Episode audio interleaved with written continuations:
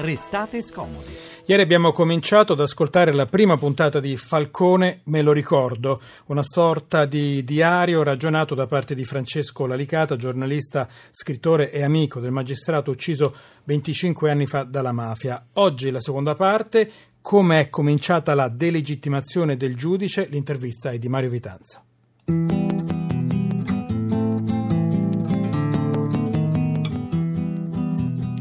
Falcone, me lo ricordo. La vita e gli ultimi giorni di solitudine del giudice Giovanni Falcone, raccontati da Francesco Lallicata. A cura di Mario Vitanza. Ieri abbiamo raccontato della solitudine di Falcone, ma come comincia la delegittimazione, Francesco? Sì, le, la delegittimazione di Falcone comincia con i sorrisetti, con le battute, eh, con, le, con, le, definizioni spiritose nei suoi confronti. Quando Falcone arriva a Palermo viene immediatamente definito il fenomeno in senso, in senso dispregiativo, eh, oppure lo chiamavano lo sceriffo, lo sceriffo con la pistola, ma chi si crede di essere, eh, ma abbiamo, finalmente abbiamo Nembo Kid, insomma era, era tutto un, un cicaleccio nei confronti di Falcone. Ma Buscetta gliel'aveva, previ, gliel'aveva predetto Buscetta gli aveva detto prima cercheranno di isolarla, poi l'ammazzeranno, poi la uccideranno e forse uccideranno pure me. Per fortuna di Buscetta lui è morto nel suo letto, mm. ma Falcone invece non ha fatto in tempo a, a, morire, a morire di vecchiaia. Ma questa predizione trova un primo aggancio reale nella storia della, dell'attentato alla Daura che come dire, è un esempio lampante di quello che sarà tutto quello che riguarda Falcone, la sua vita e la sua morte, ma anche estendendo, estendendo il concetto, tutto quello che avviene intorno alle, alla, alla mafia e alle indagini sulla mafia è qualcosa che non ha mai visto la luce, la luce quella vera. Si riesce sempre a carpire dei brandelli, che possano avere una qualche rilevanza processuale, ma al momento finale manca sempre qualcosa. Manca sempre qualcosa perché c'è una manina che sottrae un elemento utile. Ci sono i pezzi mancanti delle indagini, pezzi che sono stati eh, rubati, per esempio il computer di Falcone che non si trova, la, la, l'agenda elettronica di Falcone che non si trova, eh, il computer dell'ufficio di Falcone manomesso e non si sa da chi, insomma tutta una serie di avvenimenti che fanno pensare come il giudice fosse, vivesse controllato, accerchiato Accer- e controllato. La Daura è perfettamente in linea con, questa, con questo mistero delle indagini. Sulla Daura ricordiamo Falcone, Falcone, stava ven, Falcone casa sta, al mare stava al mare eh, alla Daura, appunto in una villa alla Daura, era il 1989, il giugno 1989, ed era in compagnia di due magistrati svizzeri che si erano occupati di riciclaggio su, su indagini che lui aveva segnalato e eh, improvvisamente la sua scorta, mentre si apprestano a fare il bagno, scopre che c'è una borsa abbandonata sulla scogliera, vanno a guardare e trovano 75 candelotti di dinamite innescati e con timer già pronto per, per esplodere. Fermi tutti, arrivano gli esperti, arriva la scientifica, arrivano, arrivano tutti, arrivano pure i servizi segreti, tant'è che si, la presenza dei servizi segreti viene avvertita da, un, da, una prima cosa abbastanza strana, cioè il timer che costituisce un, un un primo importante passo dell'indagine, perché poi tu da quel da capisci, quel, capisci chi, chi può essere stato, stato chi, è, da dove, chi, da dove proveniva. Fatto, viene fatto brillare senza nessun apparente motivo. Ci sono stati poi anni e anni di processo per cercare di capire. E cosa è venuto fuori? Niente, che non si sa perché è stato fatto brillare, chi l'ha deciso, non, c'è uno scarico continuo di responsabilità che non porta a niente.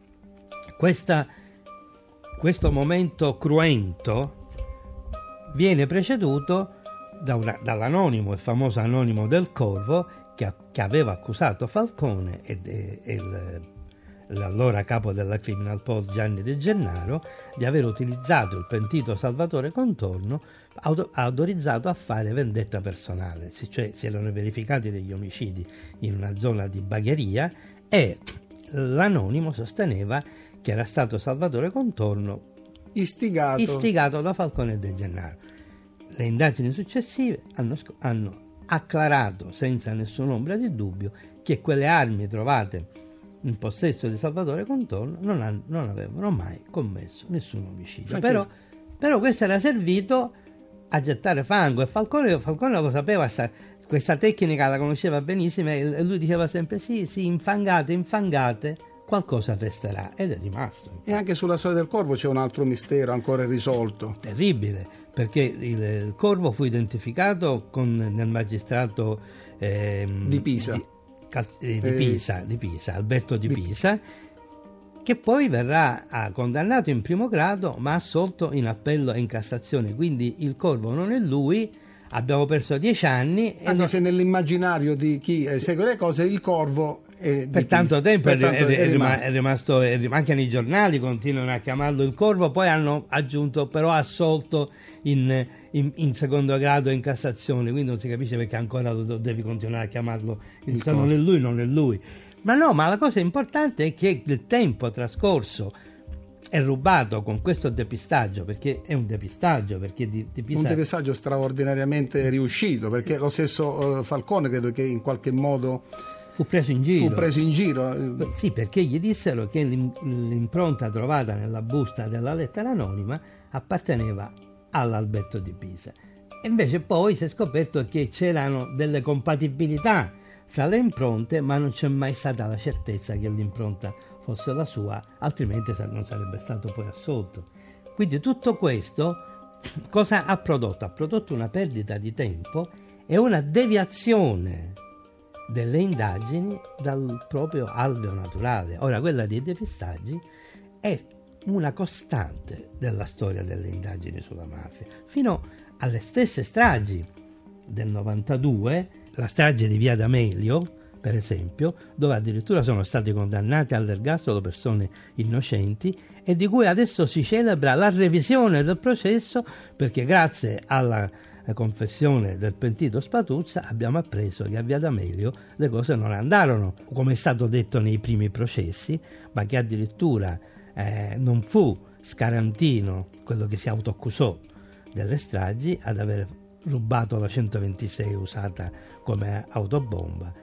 Tutto questo ancora non è definito. Quindi Francesco, la Daura, le delegittimazioni, carte scomparse, agende scomparse, e il detonatore che viene fatto brillare non si capisce perché, il corvo non si sa ancora chi è e anche sulla modalità dell'attentato fallito, anche lì misteri, non si sa esattamente poi come è andata. non si sa com'è andata e non si sa neppure si sa per, nulla, per quale motivo avrebbero No. dovuto uccidere. Ah, poi l'altro aspetto importante che Falcone eh, eh, raccontava sempre è che in, in- in occasione della- del- dell'attentato alla Daura lui fu costretto a giustificarsi quasi di essere rimasto vivo. Ah, guarda, questo abbiamo trovato un breve audio. eh, Falcone intervistato da Augias per una puntata di Babele. Su, Falcone presentava un libro e Falcone, abbastanza irretito da- da- dalla discussione in studio, dice esattamente queste parole. Ascoltiamolo. Questo è il paese felice in cui se ti, ti si pone, ti si pone una bomba sotto casa e la bomba per fortuna non esplode,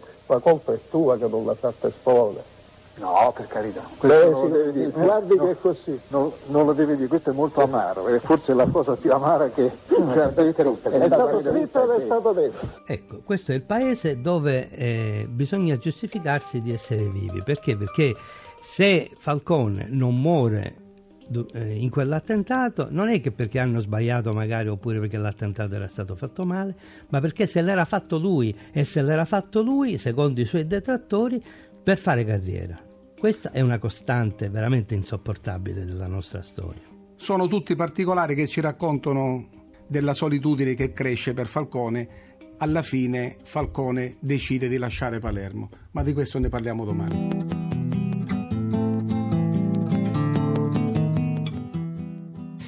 Corvi, fango, agendine, computer scomparsi, tante le domande senza risposte in Falcone me lo ricordo, diario ragionato di Francesco Lalicata, giornalista, scrittore, amico del magistrato ucciso dalla mafia 25 anni fa. Ovviamente potete anche riascoltare questa puntata, questa trasmissione, questa, questo dialogo con Francesco Lalicata anche sul nostro sito dove c'è il podcast dove si può riscoltare tutta la nostra trasmissione. Eh sì, restate scomodi.rai.it eh, per scaricare e riascoltare la puntata. Abbiamo parlato dei misteri, dei pistaggi, dei delitti di mafia, delegittimazione di Giovanni Falcone. Domani andremo avanti con una terza puntata.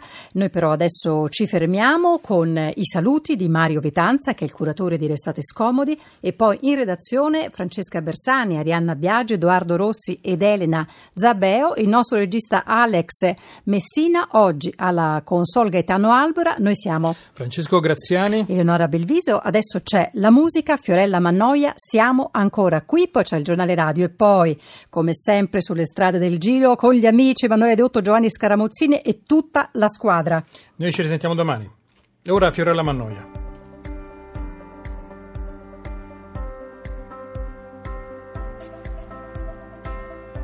E le sillabe stanotte camminano da sole e diventano parole e si alzano nel vento, ci prendono per mano e ci portano lontano.